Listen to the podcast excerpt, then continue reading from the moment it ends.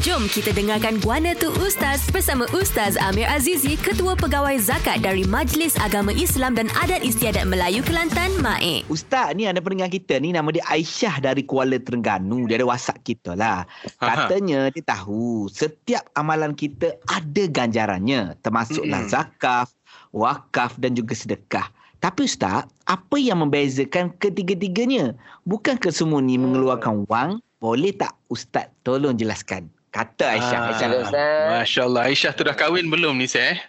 Nampak Belum, Ustaz, belum. tanya tu Belum lagi. lagi tu. Ah, jadi kalau dia nak tahu gini je. Umur 18. 18. Okey, memang uh, sebenarnya uh, ayat dia yang last tu bukan ke semua ni keluarkan duit, uh, memang kena keluar wang. Memang confirm lah keluar duit kalau nak sedekah keluar duit, zakat kena bayar kita pakai duit biasanya. Lepas tu sedekah, uh, wakaf semua tu tapi beza dia memang ada beza. Yang pertama, contoh zakat tadi, zakat ni benda yang wajib. Uh, untuk Aisyah dan yang lain-lain lah. Uh, semua orang Islam kena tahu zakat ni benda yang wajib. Maknanya kalau bayar uh, dapat pahala, tak bayar berdosa bang.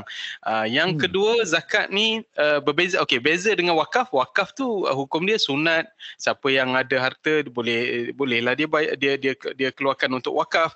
Dia wakafkan harta dia, tanah dia, rumah dia dan sedekah juga hukum dia sunat.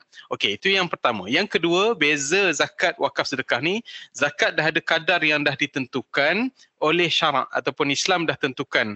Contoh dia 2.5% atau 1 per 40 bagi zakat harta yang dominan lah. Uh, kecuali zakat fitrah, zakat padi itu beza sikit lah.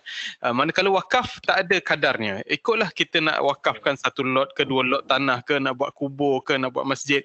Dan sedekah sama juga uh, ter, ter, tergantung kepada individu. Terpulanglah. Nombor tiga, Hmm. Nombor tiga, contoh yang lain, zakat ni wajib dikeluarkan oleh orang kaya dan ada harta je. Ha, eh? Maknanya Hmm. walaupun orang tu uh, tak ada datuk, seri, datuk semua tapi dia orang yang cukup syarat, dia kena keluarkan zakat. Tapi wakaf, Berduit. orang yang mesti ada harta sahaja boleh berwakaf. Maknanya orang yang tak ada harta pun dia tak boleh wakafkan. Beza dia, beza sikit je dengan sedekah. Hmm. Orang kaya ke miskin ke kerja ke tak kerja ke, dia bebas untuk bersedekah bila-bila masa Faham. dan terpulang pada dia. Dan last kali saya nak cerita dengan Nisa dan juga Aisyah yang bertanya kan uh, zakat ni kita wajib agihkan kepada 8 orang asnaf yang layak yang di, disebut dalam Islam dan uh, selain wak, 8 tu tak boleh. Manakala wakaf dia kalau kita dah bagi uh, harta kepada Majlis Agama Islam Negeri, maka dia akan jadi milik Allah. Kita hanya mentadbir saja. Majlis Agama hanya mentadbir urus sahaja. Itu kita dah wakaf ni bukan milik siapa-siapa dah. Dan sedekah dia tak ada terhad kepada mana-mana golongan. Uh, Isai nak sedekah kepada saya pun boleh, nak sedekah Ah. kepada Syah pun boleh, kepada Nanti- Aisyah sendiri pun boleh. Ah, tak ada masalah. Aisyah ada antaran. Ha, Aisyah ada di ya, antaran. Ha. Ha. Tapi kalau boleh Aisyah WhatsApp gegar tu molek lah. Jangan WhatsApp Ustaz sendiri lah. Takut cerita lain pula jadi.